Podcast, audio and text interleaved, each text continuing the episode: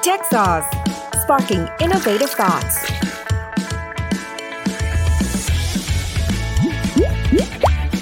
Exec Insight Culture Transformation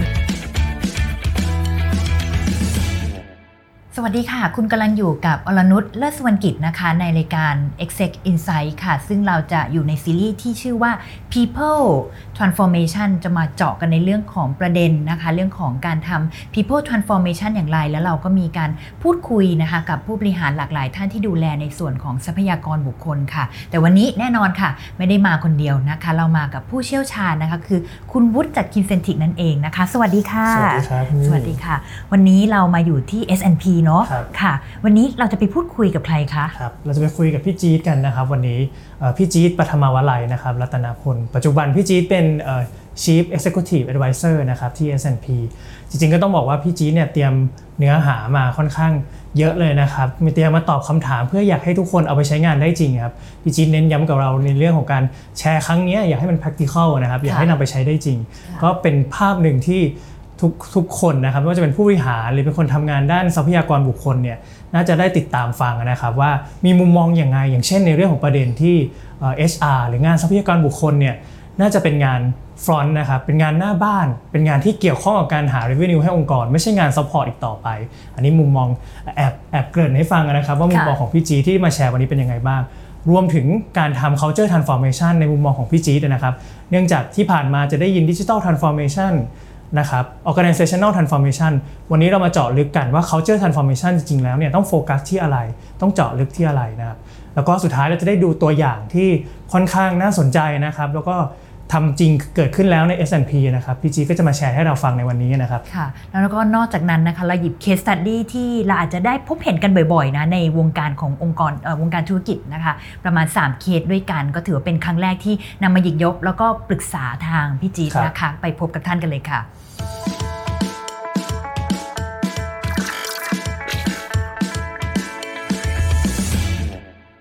สวัสดีค่ะพี่จี๊ดวันนี้ต้องขอขอบพระคุณมากนะคะ ที่สละเวลานะคะมาแบ่งปันให้ความรู้นะคะ ก่อนอื่นเลยค่ะ อยากจะให้พี่จี๊ดช่วยเล่าแล้วก็แนะนำตัวเองอีกนิดนึงนะคะเมื่อกี้มีการเกริ่นไปคร่าวๆแล้วแต่อยากจะให้พี่จี๊ดช่วยขยายความนิดนึงค่ะว่าปัจจุบันทำอะไรที่ S&P ค่ะค่ะ ปัจจุบันพี่ก็มาเป็นที่ปรึกษานะคะให้กับผู้บริหาร ตำแหน่งก็คือ Chief Executive Advisor นะคะในขอบเขตของงานเนี่ยก็ดูแลทางด้านนโยบาย ทางด้านกลยุทธ์นะคะทางด้านการปรับปรุงเปลี่ยนแปลงนะคะธุรกิจแล้วก็อองค์กรนะคะแต่งานที่โฟกัสเป็นพิเศษเนี่ยก็จะเป็นงานถนัดนะคะก็คือเป็นงานทางด้านทรัพยากรบุคคลค่ะค่ะ โอเคครับพอพูดถึงเรื่องทรัพยากรบุคคลนะครับจริงๆมันก็มีวิวัฒนาการเรื่องของงานเอ่อหรือว่าเราเรียกว่างาน human resource เนี่ยครับทีนี้อยากถาม definition หรือว่าความหมายของพี่จี๊ดนะครับ เนื่องจากเดิมเนี่ยอาจจะเป็นเรื่องของการดูแลผู้คนในองค์กรนะครับ ดูแลทรัพยากรบุคคลต่างๆ แต่ปัจจุบันนะครับมันก้าวมาถึงจุดไหนแล้ว นิยามของงาน HR ในมุมมองพี่จี๊ดนะครับเป็นยังไงบ้างครับ คือถ้าพูดถึง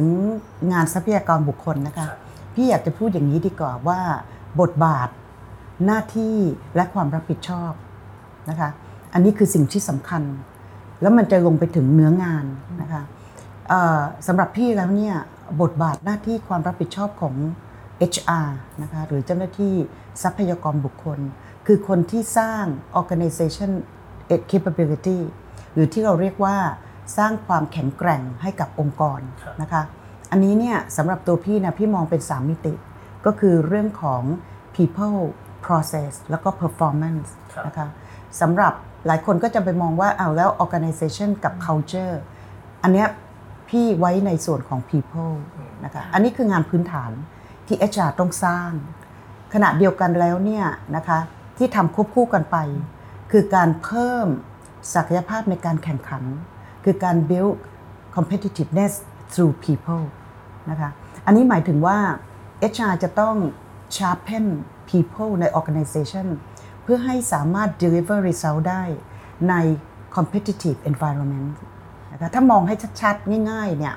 อ่าบทบาทหน้าที่ความรับผิดชอบของ HR ในมุมมองของพี่ก็จะเป็น 2 เรื่องใหญ่ๆนะคะเมื่อเป็นอย่างนี้เนี่ยความเป็น HR เนี่ยก็จะเป็นอ่าคนที่ต้องให้ความสำคัญกับ business performance ค่ะเคยได้ยินหลายคนที่เป็น HR ก็จะบอกว่า HR เป็นคนข้างหลัง เราไม่ได้อยู่ข้างหน้าครับนะคะ แต่พี่มีความเชื่อและทำมาตลอดชีวิตนะคะของการทำงาน HR เนี่ยเรามองว่างาน HR เราจะต้องอาอยู่เบื้องหน้าให้ได้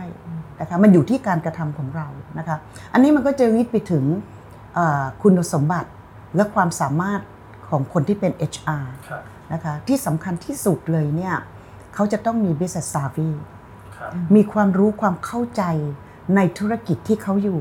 ครับนะคะแล้วตัวที่สอง HR จะต้องมี leadership skill คือมีทักษะของความเป็นผู้นครับำนะคะซึ่งถ้าเราต้องการ drive performance เนี่ยนะคะ HR เองก็ต้องมี drive แล้วก็ courage ครับในการจะทำสิ่งต่างๆ ให้ไปถึงความสำเร็จขององค์กรนะคะเพราะฉะนั้นเนี่ยจะเห็นว่านอกจาก knowledge skill แล้วเนี่ย characteristic ของคนที่เป็น HR ก็สำคัญมากครับเพราะคนที่เป็น HR เนี่ยจะต้องมี credibility คือมีความน่าเชื่อถือ แล้วก็มีบารมีพอสมควรครับนะคะเพื่อจะทำให้สิ่งต่างๆ ในองค์กรเนี่ยขับเคลื่อนไปได้ครับนะคะเพราะว่าคน HR ต้องขับเคลื่อนเอ่อ workforce อะคือคนทั้งองค์กร ถ้าคนใน HR เนี่ยเราไม่ เอ่อมี commitment เราไม่มี courage เราไม่มีความมุ่งมั่นที่จะทำให้ไปถึงความสำเร็จของผลลัพธ์ของทางธุรกิจนะคะก็จะเป็น HR ได้ ก็จะไปเจอปัญหาที่เขาบอกว่าทำไม HR เป็นแต่หลังบ้านนะคะแต่จริง ๆ แล้วมันอยู่ที่ตัวเราเองค่ะครับค่ะจริงๆ อยากถามเพิ่มนิดนึงครับ เพราะว่าผมว่าหลาย ๆ คนที่ฟังอยู่หลายๆคนที่ติดตามพี่จี๊ดเนี่ยน่าจะเคยเห็นพี่จี๊ดพูดเรื่องนี้มาแล้ว แต่ว่ายังมีอาจจะมีคนยังไม่เข้าใจว่า เพราะ HR บางทีเขาก็จะคิดว่าเป็นงานหลังบ้านอย่างที่พี่จี๊ดบอกเป็นงาน support เป็นงานที่ดูเรื่องของ time management เอ่อ workforce management ต่างๆ แต่เราจะมี HR นะครับจะมีบทบาทในการเป็นคนหน้าบ้าน หรือว่าเป็นคนที่ เพราะคนหน้าบ้านในมุมมองของ HR ต้องเป็นคนหา revenue แต่ในที่เนี้ยครับ HR จะเป็นคนหน้าบ้านได้ยังไงบ้าง โอ้มากกว่าหา revenue นะคะ HR เนี่ยครับ HR ต้องหาคนที่หา revenue ถ้า HR รู้ว่า revenue มาจากไหน นะคะ ตัวเนี้ยจริงๆ พี่ก็เคยคิดว่าจะทำไอ้คอนเซปต์เรื่อง HR revolution นะคะเพราะว่า HR เนี่ยตอนนี้ก็จะมีคำที่ใช้เรียกตัวเองเยอะมากคือ business partner ครับแต่กลายเป็นว่าวันนี้คำว่า business partner ของ HR เนี่ยคือไปนั่งประกบอยู่กับผู้บริหาร ไปวิ่งตามผู้บริหารครับแต่ในมิติของพี่เนี่ยคำว่า business partner เนี่ยคือ customer คือ end user ถ้าคุณต้องการจะเป็น business partner ที่แท้จริงอะ HR ต้องรู้จักได้สัมผัส และเข้าใจลูกค้าว่า expectation เขาคืออะไร journey เขาคืออะไร แล้วก็ experience เขาคืออะไรนะคะเพื่อเราจะได้หาเมื่อกี้ที่คุณวุฒิบอกว่า หาคนมาเพื่อสร้างเซลล์ หาคนมาเพื่อ drive performance นะคะแต่เขาไม่รู้ว่า end game มันคืออะไร success มาจากไหน เขาจะไปหาอกองพล เพื่อจะมารบให้ success ได้ยังไงนะคะเพราะฉะนั้นเนี่ยงานของเขาเนี่ยอาจจะไม่ไปยืนขายของ แต่งานของเขาต้องไปอยู่กับคนที่ยืนขายของ เพื่อจะเช็คว่าไอ้คนขายของที่ฉันหามาเนี่ยเอ๊ะมันใช่ไหม มันมีดกับ customer profile ไหม สกิลนี้สามารถ drive เซลล์ได้ไหม เพราะฉะนั้นในที่สุด HR ต้องยืนหน้าบ้านครับนะคะ ไม่ใช่ปิดห้องสัมภาษณ์ ทั้งวันทั้งคืน แต่ไม่รู้ว่าพนักงานที่ส่งเข้าไปเนี่ยเขาสร้างผลสำเร็จให้กับธุรกิจหรือเปล่าค่ะแสดงว่าคน HR จริง ๆ ต้องเป็นเหมือนคนที่เลือกคนเข้ามา แล้วก็เป็นคนที่ linkage business แล้วก็ทำเอ่อกองพลให้เป็นรูปเป็นร่าง เพื่อจะได้ drive revenue หรือ drive business performance ใช่ค่ะ สมมุติมันเหมือนกองพลที่ออกรบ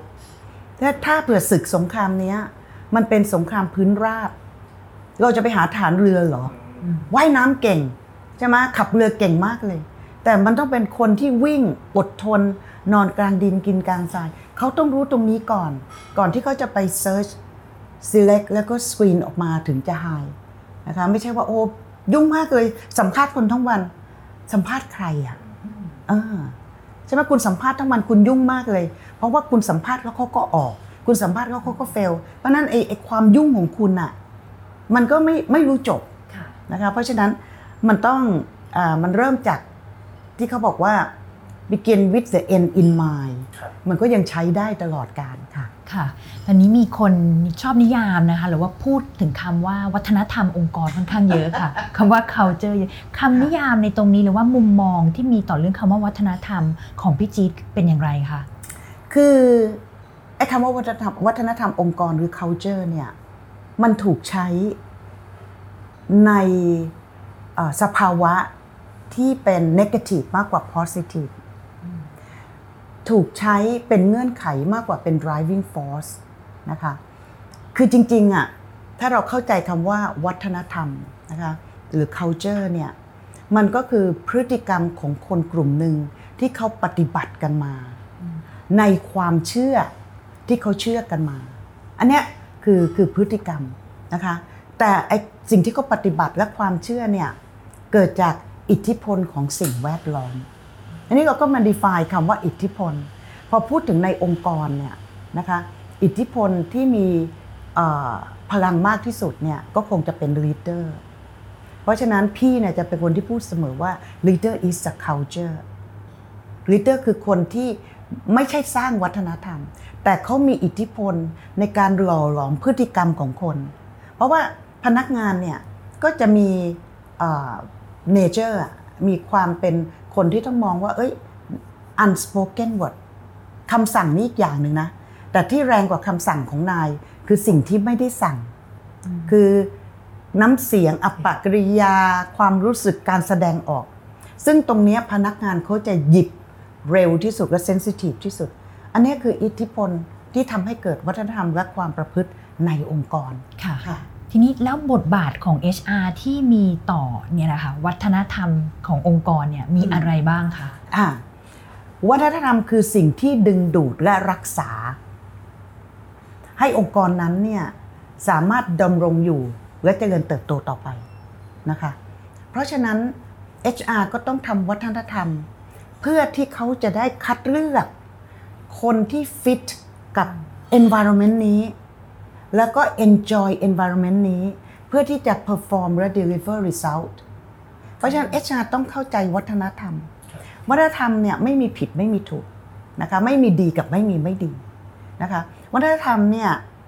ในสิ่งที่ HR ต้องทำหรือที่พี่เคยทำเนี่ยคือการ decode นะครับอย่างเมื่อกี้ที่พี่บอก วัฒนธรรมเนี่ยแน่นอน leader is a culture วัฒนธรรมในองค์กรหนึ่งเนี่ยนะคะมันคือสิ่งที่เขาอยู่กันมา แต่ในองค์กรทุกๆ องค์กรที่ดำรงอยู่ ตั้งแต่ 3 ปีสตาร์ทอัพจนถึงร้อยปีใช่ไหมแบรนด์ใหญ่ๆ โค้กอะไรอย่างเงี้ยนะคะเขาต้องมีข้อดีเขาต้องมีจุดแข็ง เพราะฉะนั้น HR มีหน้าที่ดึงจุดแข็ง success story ออกมานะคะและทำให้มันเป็นรูปธรรมนะคะอาจจะจากการสัมภาษณ์ผู้บริหาร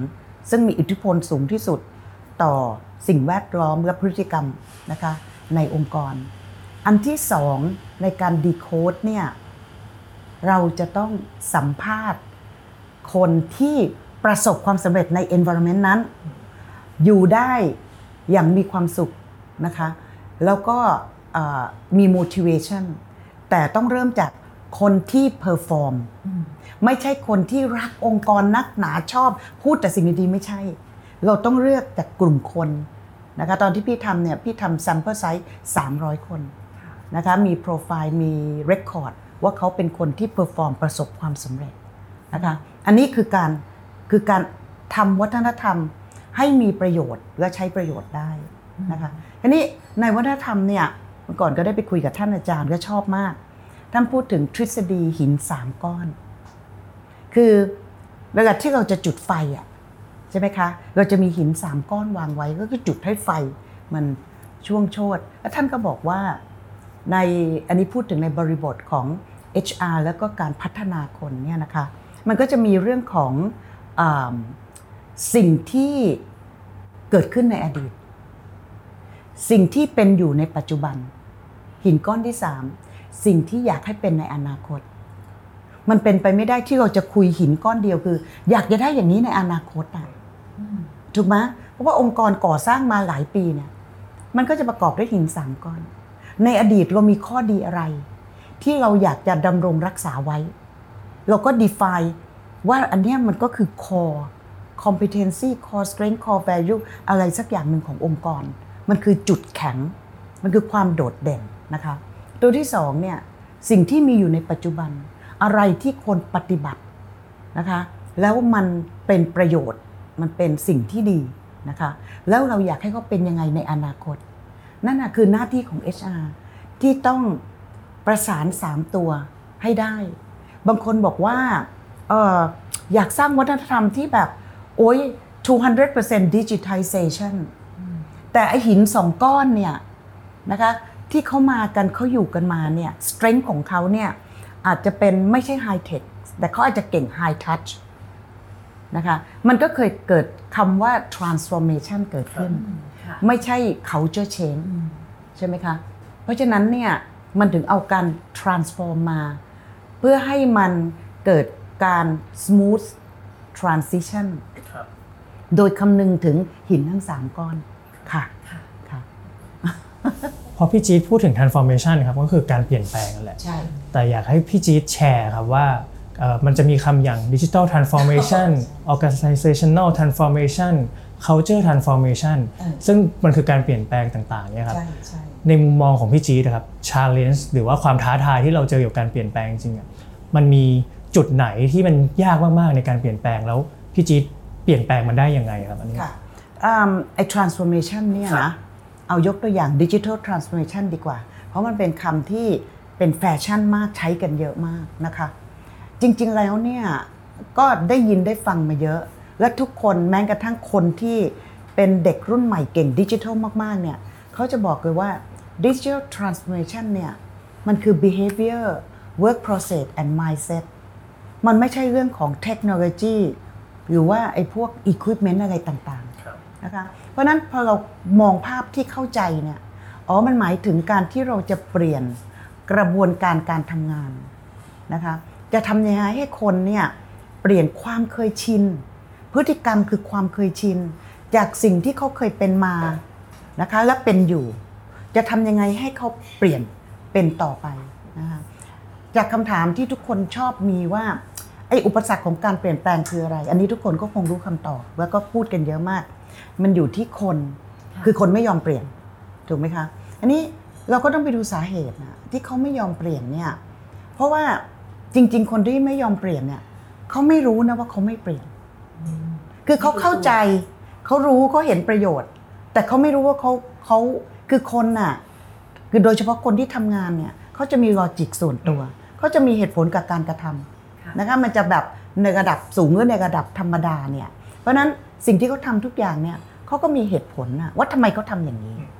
อันนี้ที่เขายังไม่ไปทำอีกอย่างที่เราอยากให้เขาทำเนี่ย เพราะว่าเขาก็มีเหตุผล เขากลัวความล้มเหลวใช่ไหมเพราะว่าเขาไม่มีทักษะเพียงพอ เพราะว่าเขาเสียดายเอ่อ success story ในอดีต ฉันเคยทำอย่างนี้ก็ฉันประสบความสำเร็จฉันเป็นฮีโร่แล้วอยู่ๆจะให้ฉันโยนทิ้ง แล้วไปทำอีกอย่างหนึ่ง ถ้าเราเข้าใจตรงนี้อะค่ะนะคะ เราก็จะสามารถอ่าช่วยให้เขามี transition เปลี่ยนวิธีการทำงานแบบหนึ่งไปยังอีกแบบหนึ่ง แทนที่เขาจะใช้คำว่า change is pain อะใช่ไหมคะ อย่างที่อ่าถ้า HR จะทำเนี่ยกระบวนการเปลี่ยนแปลงเนี่ยนะคะ ต้องบอกว่าไม่ใช่เรื่องง่าย ไม่ใช่เรื่องที่แบบคุณทำทาวน์ฮอลล์คุณมายืนพูด แล้วคุณก็ expect ว่า โอ้โหพรุ่งนี้มาทุกคนโอ้อยากเปลี่ยนจากเสื้อสีเหลือง เป็นเสื้อสีเขียวอะไรอย่างเงี้ยใช่ไหมคะ มันไม่ใช่กับกระบวนการการเปลี่ยนแปลงเนี่ยคือมันต้องคือพี่ใช้ เหมือนกับมาจากโครงการหนึ่งนะคะของพระบาทสมเด็จพระเจ้าอยู่หัว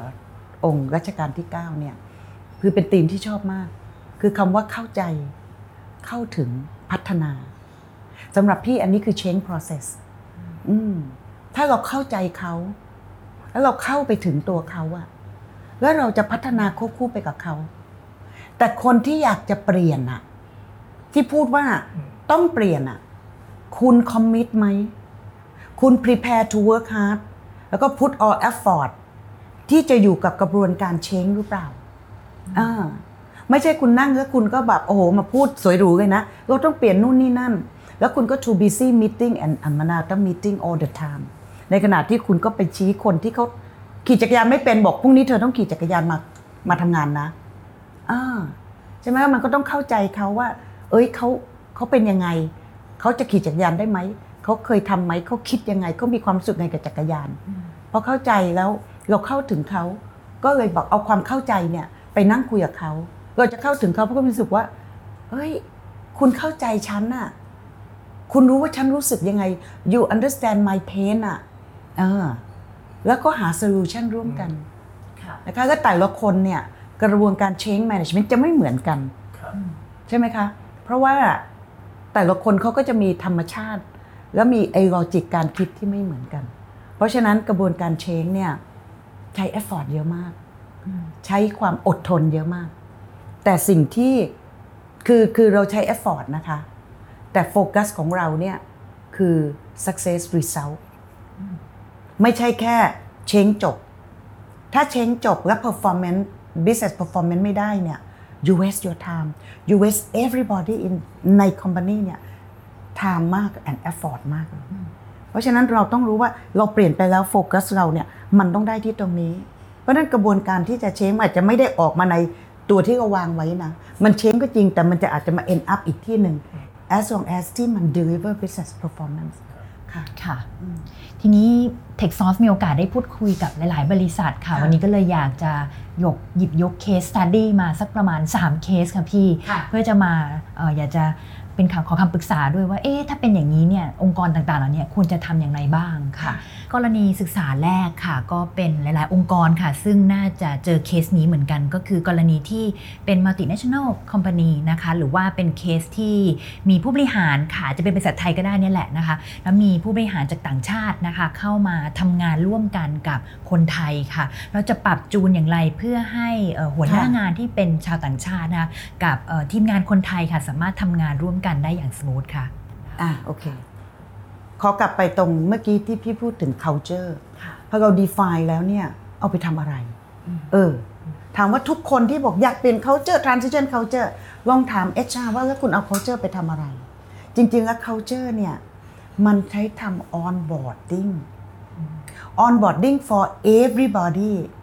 ที่มีการเปลี่ยนบทบาทเกิดขึ้นนะคะ ที่ง่ายที่สุดเนี่ยก็คือคนใหม่ที่เข้ามาเป็นพนักงาน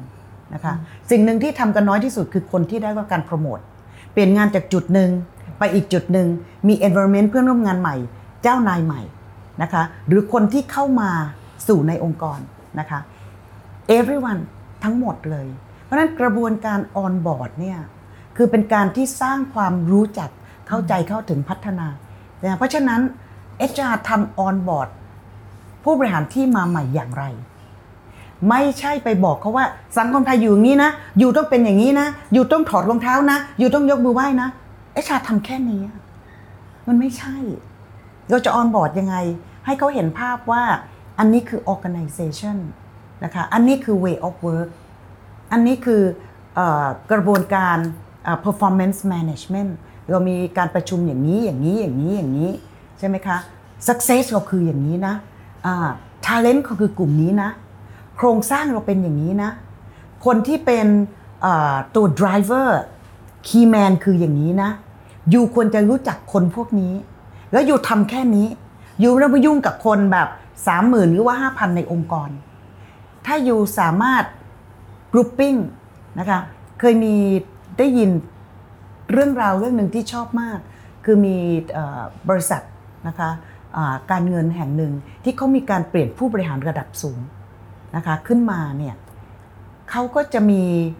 การประชุมทุกเช้า9โมง กับคนที่เป็น direct report นั่งคุยกันทุกวันเลย คุยเรื่องอะไรก็ได้ไม่ต้องเป็นเรื่องงานครึ่งครึ่งชั่วโมงก็หนึ่งชั่วโมงนะคะทำกันเกือบปีพอพอคุยเสร็จปั๊บก็อะเก้าโมงครึ่งก็เริ่มประชุม business meeting ธรรมดา อันนี้คือกระบวนการ on board ถูกไหมครับแต่การที่ว่าอยู่ๆเนี่ยเอชาต้องเข้าใจว่านายมาจากข้างนอก เราอยู่กันอย่างเนี้ยเออเขาก็เป็นเขาเราก็เป็นเรา เราไม่ได้เห็นซึ่งกันและกัน แล้วต่างคนต่างก็มีมีความคิดข้อจำกัดของตัวเองมา แล้วก็มาอยู่ด้วยกัน มันเหมือนแมทช์เมเกอร์อะซึ่งคุณจับคนสองคนมาแต่งงาน และเอชาทำอะไรอะคุณเป็นแม่สื่อใช่ไหมเพราะคุณเป็นคนดูแล การเอ่อ mobilization คุณเป็นคนรับรอง คุณเป็นคนจัดงานเลี้ยงคุณทำทุกอย่างเลย แต่สองเรื่องเนี้ยซึ่งเป็นคอของมันอะคุณไม่ได้ทำอ่าใช่ไหมเพราะฉะนั้นเราจะทำยังไงในการที่จะทำ on board ให้เขาได้เจอ direct report ก่อน และถ้าเขากับ direct report เข้าใจกันแล้ว ทุกอย่างก็จบอ่าแล้วกระบวนการนี้ไม่ใช่ว่าโอ้มาก็จัดงานเลี้ยงใหญ่โต ผู้บริหารมาปั๊บมารู้จักกัน ใช่ไหมครับผู้บริหารก็อะเช็คแคนไปไอ้ข้างหน้าก็เช็คแคนไอ้ข้างหลังก็นินทาข้างหน้าก็เช็คแคนเปลี่ยนคนก็จับคู่นินทาเอะชารู้นะ what do you do อะ do nothing อ่าเพราะฉะนั้นการวางแผนอะใช่ไหมคะ onboarding โดยเฉพาะผู้บริหารที่มี impact มีอิทธิพล ต่อความเป็นไปขององค์กรน่ะอ่านั่นคือบทบาทที่สำคัญของเอชาไม่ใช่จัดงานเลี้ยงดูแลเรื่องคนขับรถ บ้านพัก โรงเรียนของลูก ยุ่งมากไอ้เรื่องพวกนี้ that's very small thing อืมค่ะ ต้องกลับไปที่คอกลับไปที่หัวใจของมันใช่ ก่อนและคนที่จะเป็นเป็นเสนาธิการคู่ใจเป็นทหารคู่กายเขาอะเอชาทำยังไง ให้มันเกิด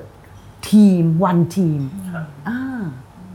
ใช่ไหมคะ คือเขาก็ไม่รู้อะแต่เราอะมีองค์กรอยู่ในมืออะมี organization แล้วก็เราจัดสิ ทุกเช้าเนี่ยเอออยู่นะ มันเป็นกระบวนการออนบอร์ดนะ อย่างน้อยอาที่ละสองหนนั่งกินน้ำชา อยู่ก็คุยเรื่องครอบครัวอยู่คุยเรื่องนู่นนี่นั่นเฮ้ยเมืองไทยเขาเขาทำอะไร คุยกันไปคุยกันมา มันก็จะเป็นการให้เขาได้รับรู้นะคะ ในสมัยหนึ่งนานมากแล้วเนี่ย มันจะมีโครงการหนึ่งที่ที่ expat create ขึ้นมาเพื่อหาเงินกับ expat พี่ต้องใช้คำนี้ คือเขาใช้คำว่า culture training ก็คือเอาคนที่เป็นฝรั่งเคยอยู่เมืองไทย พอมีฝรั่งมาก็ไปนั่งเรียนเขาจะไม่เวิร์กพี่ไม่เคยใช้เลย เพราะว่า it's a culture outside organization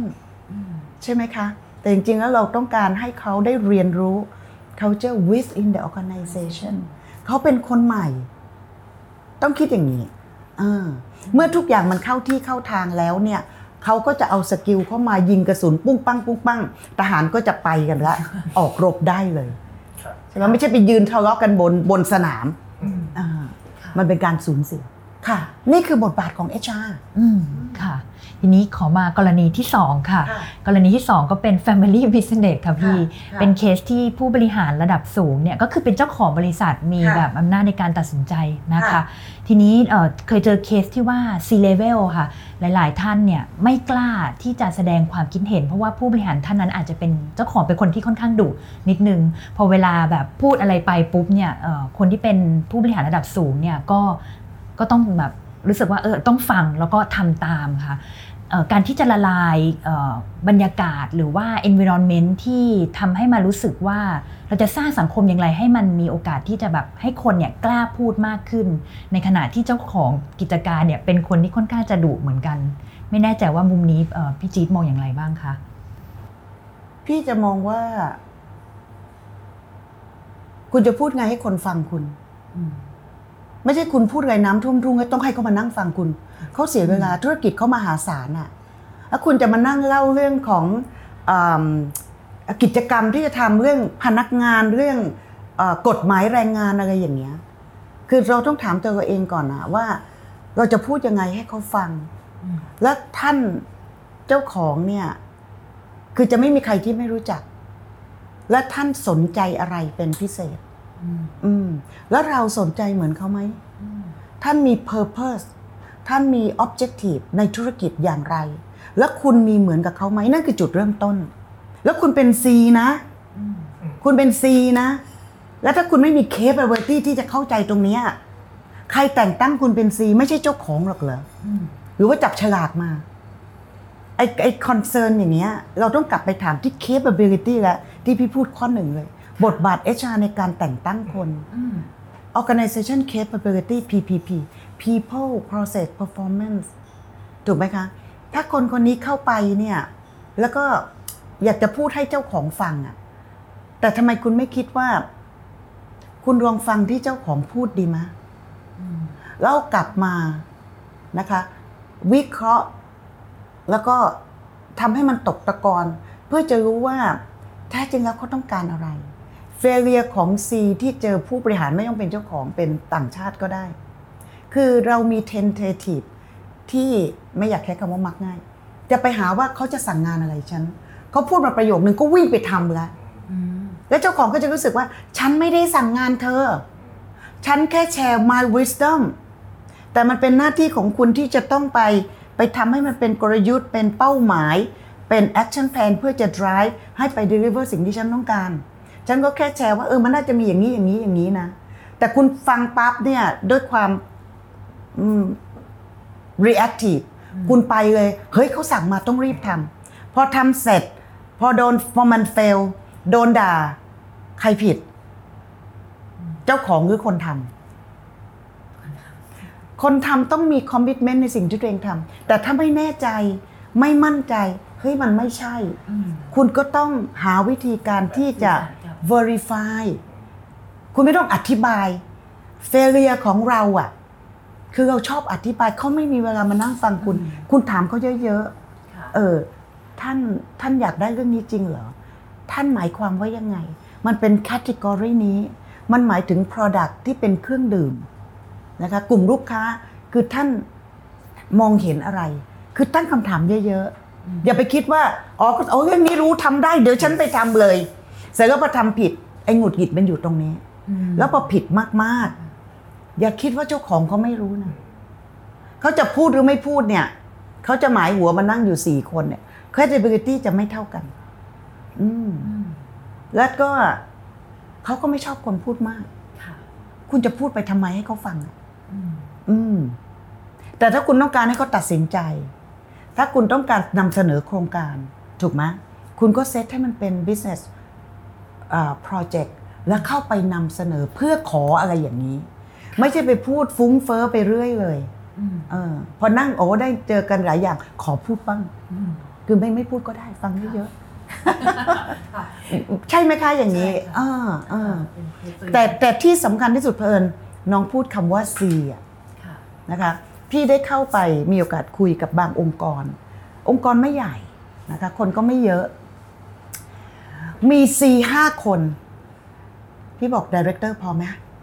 เออไป ทำงานแค่ VP นี่ก็เยอะแล้วนะ ค่ะ แล้วคุณก็บอกโอ้ไม่ได้ต้องการคนเก่งคนอะไร พี่บอกคนเก่งกับพี่ไม่มีปัญหาหรอก แต่แน่ใจเหรอ ว่าถ้าเขามาอย่างนั้นน่ะ คุณเอาโรลส์รอยมาไถนา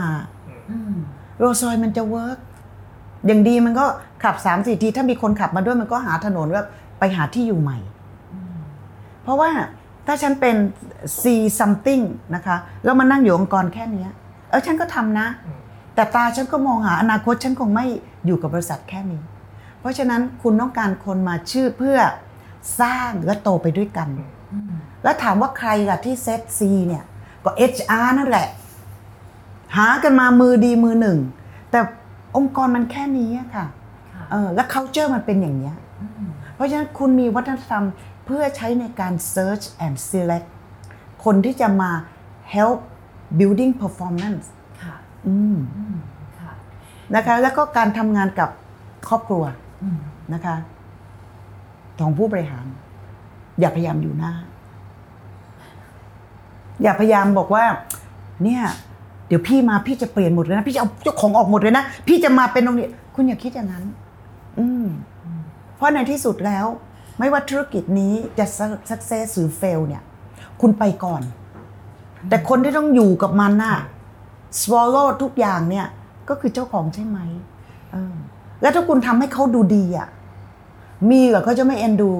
เชิดชูคุณอะ คุณไม่ได้ทำให้คุณดูดีให้เขาดูแย่นะ แต่แครกอะไอความแตกแยกส่วนใหญ่อะผู้บริหารเข้ามาเออคุณเก่งคุณมืออาชีพคุณประสบความสำเร็จ แต่ it doesn't matter ว่า you have to ใช่ไหม take over อะ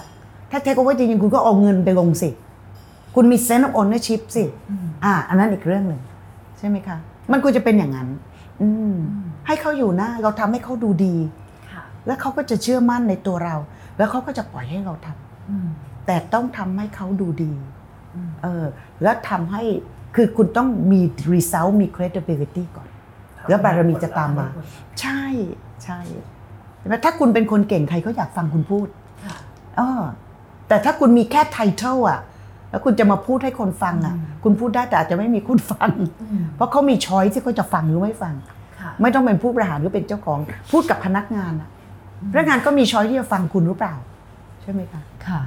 ค่ะอันนี้กรณี case study อันสุดท้ายค่ะ ก็เป็นกรณีที่เป็นองค์กรขนาดใหญ่ค่ะ แล้วก็มีการ spin off หน่วยงานออกมา ซึ่งส่วนหน่วยงานพวกนี้ส่วนใหญ่จะเป็นทีมทำพวก innovation หรือว่าอาจจะเป็นทีมที่เรียกว่าเอ่อทางผู้บริหารระดับสูงเนี่ยให้ ให้ความสำคัญในเชิงของว่าต้องไปค้นหานวัตกรรมใหม่ๆนะแล้วก็โครงสร้างขององค์กรนี้ค่ะส่วนใหญ่คือจะค่อนข้างให้อิสระค่ะเน้นเรื่องของ productivity ค่อนข้างเยอะ ก็อาจจะมีอิสระในเชิงของเวลา ในการเข้าออกแล้วก็มีรีสอร์ทค่ะที่ให้เพิ่มขึ้นค่อนข้างเยอะ แบบมีทีมงานอ้าวคุณขอ คนอะฉันให้คนไป สิ่งที่เกิดขึ้นก็คือว่าเอ่อหน่วยงานที่มีอยู่เดิมเนี่ยเขาก็จะรู้สึกว่าเอ๊ะทำไมฝั่งนี้เนี่ยมี flexibility สูงจังทำไมฝั่งนี้เหมือนขออะไรก็ได้ แล้วทำให้เอ่อคนที่อยู่ในส่วนงานของทีมใหม่เนี่ยอาจจะรู้สึกแบบมีความกดดันแล้วก็ตึงเครียดค่ะ อันนี้ก็คือเคยมีโอกาสได้พูดคุย แล้วก็เจอเคสนี้มาค่ะ คือคนที่เป็น innovation unit ซึ่งได้เอ่ออภิสิทธิ์มากมาย พอโดนคนคอมเมนต์ก็หงุดหงิด คุณคืออภิสิทธิ์สิ คุณมีอภิสิทธิ์อะเหมือน I want the cake and eat it too อะเมื่อคุณมีอภิสิทธิ์ตรงนี้คุณต้องรู้นะ ว่าคุณอยู่ในสปอตไลท์ then you have to perform แต่ถ้าคุณจะอยู่ในสปอตไลท์แล้วร้องเพลงก็เป็ดอะใช่ไหมแล้วคุณจะให้คนพวกนี้เขายอมรับคุณแล้วก็ยอมรับในสิ่งที่คุณได้ ใช่ไหมคะ you get what you paid เพราะฉะนั้น you have to ใช่ไหม no pain no gain เพราะฉะนั้นเนี่ย ถ้าคนตรงนี้ complain เนี่ย พี่ว่า you คือ you show and shy อะอืมคือที่พูดมาทั้งหมด เขามีทุกอย่าง ไอ้คนที่ไม่มีทำไมคนที่ได้ถึงเป็นปัญหา เออ เพราะคุณกำลังจะ complain ว่าคุณไม่ได้รับ support จากพวกเขา แล้วทำไมคุณต้องไปขอ support จากพวกเขาเพราะว่าถ้าไม่มี support จากพวกเขางานคุณจะไม่สำเร็จ แล้วคุณไปขอ หรือคุณ expect ว่าคุณจะมี support วิ่งมาหาคุณโดยที่คุณนั่งสบายๆด้วยการที่คุณสปอยจากอภิสิทธิ์ที่คุณได้อ่าแล้วก็จะเห็นว่าตั้งแต่พี่พูดมาในนาทีแรกถึงตอนเนี้ยพี่จะโฟกัสกลับมาที่ individual คือทุกคนจะมองปัญหาออกไปข้างนอก แต่ถ้าเรามองปัญหาแก้ปัญหาเนี่ยนะคะ ทุกๆประโยคของพี่เนี่ย มันคือการพัฒนาตนเอง ถ้าคุณจะพัฒนาตนเองคือทุกๆโอกาสของปัญหา คุณสามารถจะหา opportunity ในการที่จะเปลี่ยนตัวเอง นั่นคือการพัฒนา แต่ถ้าทุกๆมิติของปัญหา คุณพยายามจะหาวิธีไปแก้คนอื่น แต่ตัวคุณอยู่กับที่นะแต่ในเคสนี้มันง่ายมากอะ่ะ คุณเป็นอภิสิทธิชน แล้วคุณก็ไปบอกว่าคนอื่นเขาไม่ให้ความร่วมมือกับคุณ แล้วคุณใช้อภิสิทธิ์นี้ เพื่อให้เขายอมรับว่าคือเรามองอ่าเอาตอนนี้เยอะๆอะประกวดร้องเพลงอะคนที่ได้แชมป์อะคนก็ยอมรับอะมันร้องดีจริง ๆอะถูกไหมมันจะแบบโดนเชิญแบบทุกคนก็อยากจะไปคุยด้วยอยากถ่ายรูปด้วย คุณยืนตรงจุดนั้นหรือเปล่าอ่า หรือว่าคุณบอกฉันเป็น innovation center คุณทำงาน 20%นะ แต่คุณบอกว่าฉันจะสำเร็จได้ 80%ต้องมาจากไอ้พวกที่ไม่มีอภิสิทธิ์ มันเป็นอย่างนั้นหรือเปล่าเออ แล้วถ้าคุณคิดว่า ฉันจะประสบความสำเร็จได้นะ ไอ้สิ่งที่ฉันสร้างมาเนี่ย มันมันมันมันเขาเรียกอะไร มันเป็นไปได้แค่ยี่สิบเปอร์เซ็นฉันต้องการ support ตรงนี้อีกแปดสิบองค์กรตระหนักไหม ว่า innovation support เนี่ยแปดสิบเปอร์เซ็นตรงนี้คุณยกระดับเขาป่ะหรือไปยกระดับกับไอ้พวกเนี้ยอ่าแล้วพวกเนี้ยตัวดีเลยเดี๋ยวก็อยู่ไม่ได้ เอาไปไป innovation ที่อื่นอีก ไปป่วนที่อื่นอีกเรื่องจริงแต่คนที่ไถนาอยู่เนี่ย เอาเงินมาจ่ายเงินเดือนพวกเนี้ยอ่าใช่ไหมคือคุณคุณคุณรู้สึกถึงคุณงามความดีอ่าบุญคุณที่เขามีให้เพื่อให้คุณประสบความสำเร็จหรือเปล่า หรือคุณคิดว่าโอ๊ยฉันเป็นนักคิดฉันเป็นอะไรนะคะมีหลายองค์กรวันนี้ก็พี่เจอมากเลย คือสร้าง innovation center นะ แต่ KPI อะจะเป็นยอดขายจะเป็นกำไรจะเป็นพัฒนาการจะเป็นไอไอ critical workforce หรือ talent เนี่ย มันยังอยู่กับองค์กรปกติอะอ่าแต่ไอ้คนนี้ไม่มีตัววัดผล คือใช้ number of ideas no innovation ก็คือ ไอเดียที่ help company achieve performance หรือ target คุณไม่ได้วัดว่า number of idea ที่คุณโยนออก even design thinking เนี่ย กระบวนการที่เราจะสร้างบางสิ่งบางอย่าง เพื่อให้ลูกค้าใช้ และใช้ตลอดไป ไม่ใช่เอาไอเดียมาเยอะๆ แล้วก็โยนทิ้ง โอ้ยพวกนี้ทำงานคุณสนุกมากเลย คิดอะไรก็ไม่รู้ ซึ่งไม่ practical กับคนที่ต้องมานั่งขายของเสิร์ฟอาหาร คิดอะไรมาซึ่งไม่เคยเข้าไปหาลูกค้า ไม่เคยต้องโดนลูกค้า complain ไม่เคยต้องไปเสิร์ฟของนะคะแล้วก็ create อะไรก็ไม่รู้มาไอ้คนทำขายขายก็ fail ขายไม่ fail ใครโดนวัด คนพวกนี้ ใช่ไหมที่เป็นเป็นเซลล์ก็เป็นคนที่ต้องเป็นโอเปอเรชั่นเพราะฉะนั้นต้องมี KPI ให้คนกลุ่มนี้ค่ะแล้วเขาจะต้องแชร์ KPI ไม่ใช่ว่า number of idea ที่อยู่ เฮ้ย มัน exponential 10 times อะไรอย่างเงี้ยมันจะไปไม่ถึงจุดนั้นหรอกคนกลุ่มนี้นะคะเพราะฉะนั้นก็ต้องมองว่านี่คือ business driver หรือเป็นอภิสิทธิชน คุณกำลังรู้ไหมคุณแบกอะไรอยู่บนบ่าหรือคุณคิดว่า เฮ้ย it's it's so fun อะคิดอะไรใหม่ๆทำใหม่ๆ ถ้าเราเปรียบเทียบตรงนี้กับนักวิทยาศาสตร์ ที่เราเรียนมาไม่จะเป็นแบบ คนที่ทำหลอดไฟอะไรพวกเนี้ยเขาอยู่กับมันอะในไอเดียเดียวอะหลอดไฟฟ้า กี่พันหน แต่ innovation center ทำทิ้งทำกว้าง และเคลมว่า fail fast fail forward no you have to learn from failure และไม่ repeat the failure เพราะนั้นมันก็ต้องวัด success and failure from innovation center ค่ะ ขอบคุณมากเลยค่ะ เคลียร์แล้วก็ชัดเจนเพราะหลาย ๆ คนก็มีความเรียกว่าเออชอบใช้คำเนี้ย fail fast นะคะหรือว่ารวมถึงเอ่อคิดไอเดียขึ้นมาเยอะ ๆ แต่ว่าจริง ๆ มันไม่ได้สะท้อนกลับไป support ตัว business growth business and business growth performance ตัวหลัก ซึ่งอาจจะเป็นคนใช่80%ขององค์กร ถูกที่เขาต้อง swallow all the pain ใช่ไหมคะ แล้วแล้วไอ้คำว่า fail fast เนี่ยคือ cause of failure คือ learning คือ experience ของคนที่ fail และ never repeat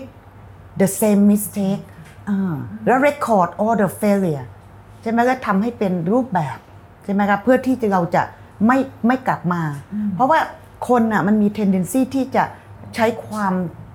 เขาเรียกความเคยชิน ทั้งความคิดแล้วก็การกระทำคุณจะไปคิดโปรเจกต์ใหม่ คุณจะเปลี่ยนจากแก้วไปขวด มันมาจากหัวสมองตัวเดิมอะใช่ไหมคะมันก็มีโอกาสที่จะผิดพลาดแบบเดิมๆได้อีกครับครับ พอมาถึงคำถามถัดไปครับน่าจะเป็นเรื่องของ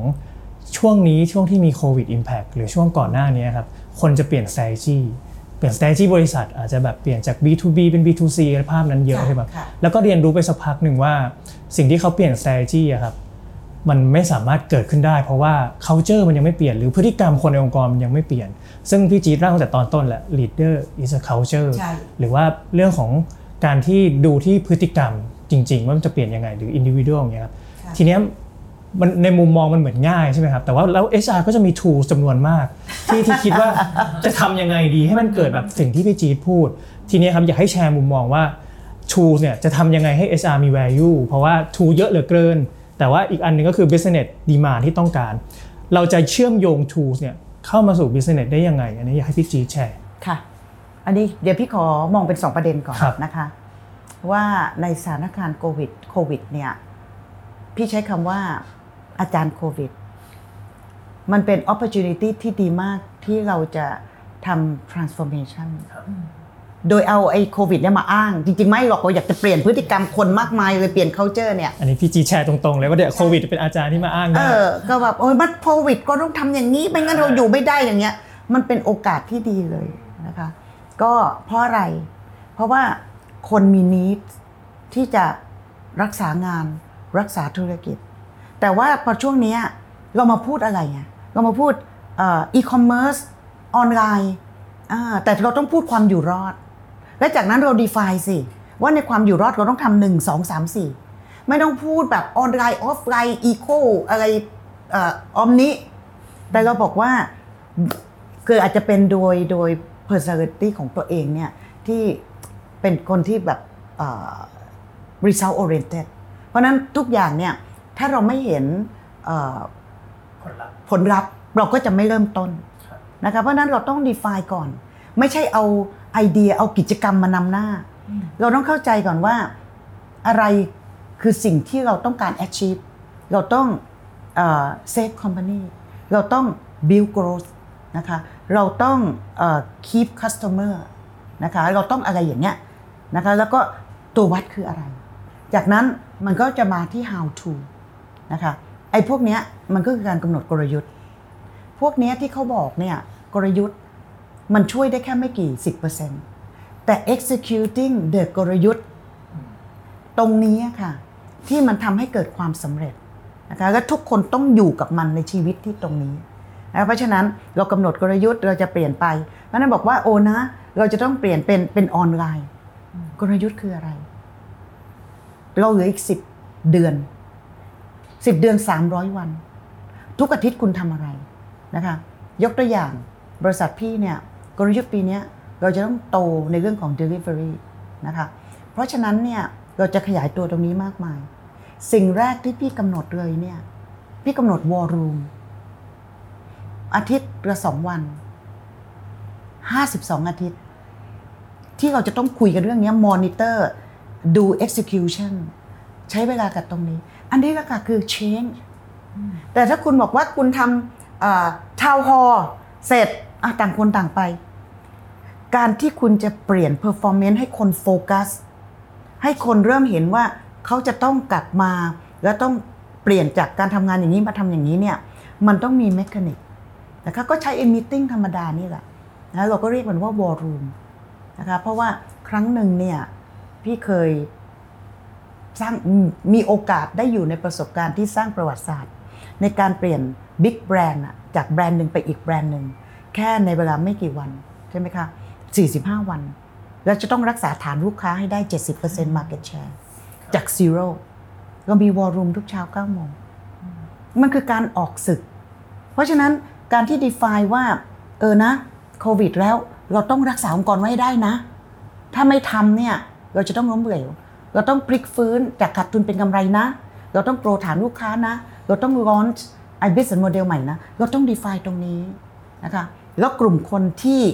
จะเป็นแชมเปี้ยนที่เป็น key driver ครับไม่ใช่ 3,000 คนในองค์กร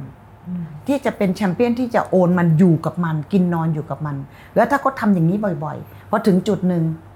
คนนี้ก็เชนไปแล้ว แต่นี่คือ change process ค่ะนะคะเพราะฉะนั้นเนี่ยอ่านี่คือวิธีการนะคะก็คือเราเรารู้ว่าเราอยากทำเพื่ออะไร ไม่ใช่เราต้องทำ e-commerce what does it mean อืมค่ะเหมือนตั้งด้วยโจทย์ก่อนแล้วค่อยหา tools มาใช่ทีหลังและในโจทย์นี้เราต้องมี why ครับไม่ใช่แค่ how แต่ทุกคนเนี่ยมาปั๊บก็ how เลย เอา consult มา ไปจ้าง expert มาเขียน how เลยนะคะ ได้ เพราะว่าไอ้ตรงเนี้ยพี่ก็ต้องบอกว่า ในการทำงานพี่เนี่ย บริษัทที่เคยทำงานมาเนี่ย เราคือ headquarter พี่ไม่มีนิวยอร์กลอนดอนที่พี่จะวิ่งไปหาได้ เพราะฉะนั้นครูพี่เนี่ยจะมี3 3กลุ่ม ครูของพี่กลุ่มแรก ecosystem คือเพื่อนร่วมเพื่อนร่วมอาชีพ ท่าน professional ต่างๆ HR เนี่ยนะคะ กลุ่มที่ 2 ที่เป็นครูของพี่เนี่ย ก็คือ consultant ที่ทำงานร่วมกันมา พี่ก็เรียนรู้จากเขาเพราะเขาก็มี global best practice มา และกลุ่มที่ 3 ก็คือ outsource partner อ่า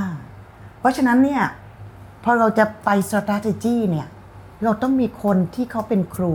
เขาเป็นครูนะเขาไม่ใช่นักเรียน เพราะฉะนั้นคนที่จะเอาตรงนี้ไป execute ไม่ใช่เขา มันคือเราเออก็จะมีคำถามว่า พี่จี๊ดเนี่ยจ้าง consult มากี่ทีกี่ที มันก็ไม่ work สักครั้งหนึ่ง แล้วบอกพี่ตอนที่จ้างเนี่ยใครเป็นแชมเปี้ยน แล้วเขาทำยังไง ให้มัน work มันไม่ใช่ consult ที่ไม่ work แต่คนของเราอะที่ commit to this project และต้องการที่จะให้มันเกิดมันโตแล้วมันประสบความสำเร็จ คนคนนี้คือใครในองค์กรอืมนะคะ ชัดเจนเลยครับ น่าจะมาสู่คำถามท้ายๆแล้วครับ คือเมื่อกี้พี่จี๊ดแตะเรื่องของที่เอ่อประสบการณ์ที่ผ่านมา แต่ทีนี้จะเห็นว่าตอนก่อนอื่นก่อนหน้านี้ที่เราแชร์เนี่ยจะเป็นเรื่องของที่พี่จี๊ดอยากให้คนฟังหรือว่าคนดูเนี่ยได้เห็นจริงๆว่า practical เนี่ยทำยังไงให้โฟกัสถูกจุดใช่ไหมครับทีนี้อาจจะดึงมาในเรื่องของที่ S&P หรือว่าที่ทำเนี่ยครับมันมีการเรียนรู้อะไรบ้างหรือได้ execute อะไรไปบ้างที่เอ่อทำให้คนเห็นภาพมากขึ้นนะครับว่ามีการเปลี่ยนแปลงยังไงอ่า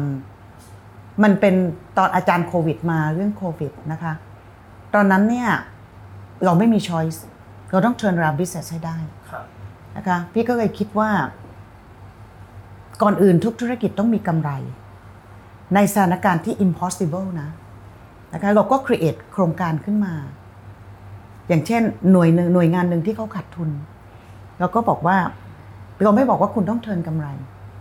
นะคะเราเข้าใจธุรกิจเราต้องศึกษา แล้วดูตัวที่เป็นตัว key driver ที่จะสามารถช่วยบริษัทเนี้ยหน่วยงานเนี้ยเทินจากขาดทุนเป็นกำไร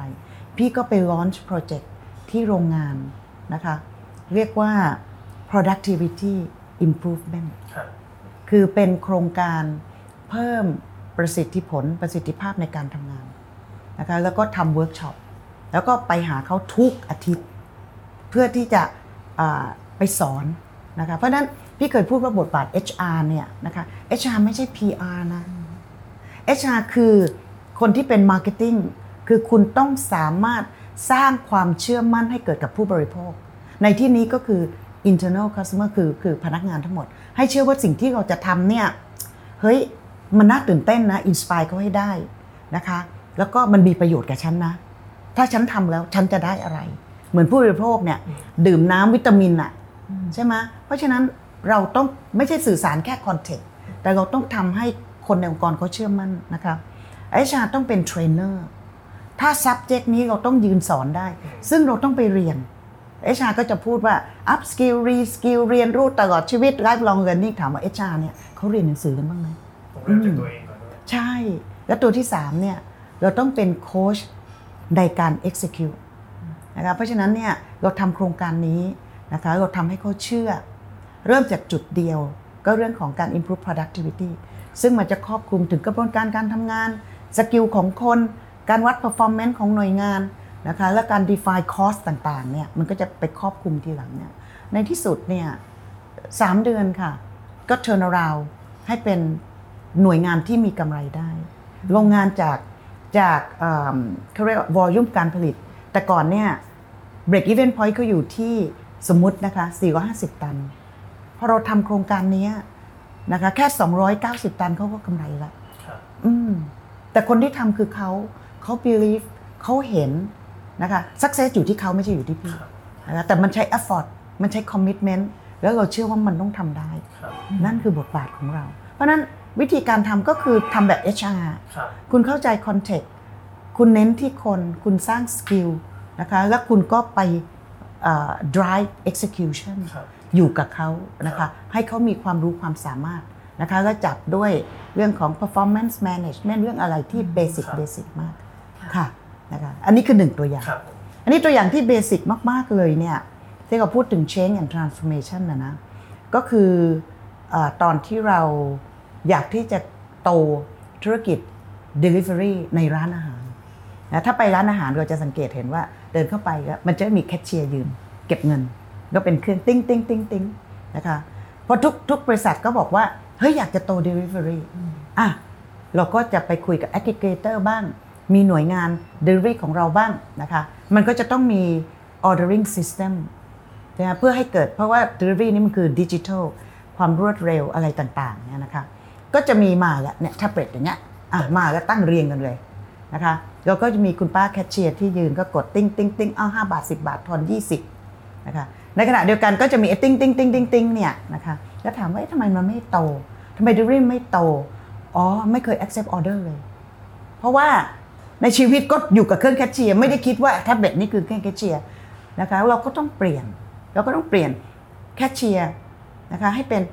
order management center เราก็ต้องไปนั่งดูว่าเออคนที่จะทำตรงเนี้ยเขาต้องเข้าใจแท็บเล็ตนะคู่มือการทำงาน จากสอนเรื่องแคชเชียร์ก็ต้องสอน order management ในหลาย ๆ รูปแบบที่เขาใช้ว่า omni channel นะคะเทรนนิ่งทำยังไงเออ performance management ทำยังไงนะคะอันนี้แหละคือการเปลี่ยน อันนี้คืออย่าใช้คำว่าออนไลน์ ใช้ตรงนี้แหละค่ะ มันคือ basic skill แล้วบอกว่าคนไม่ยอมเปลี่ยนคนไม่อยากเปลี่ยนมันยุ่งยากมาก เขาไม่ยอมเปลี่ยนเพราะว่า พอเซลล์ไม่ได้ คอมเพลนสูงมาก เขาโดนดุ แต่ก่อนที่จะไปถึงตรงนั้นคุณเคยรู้ไหมว่าเขาต้องเจออะไรบ้าง คุณเข้าไปยืนหน้างงานกับเขาไหม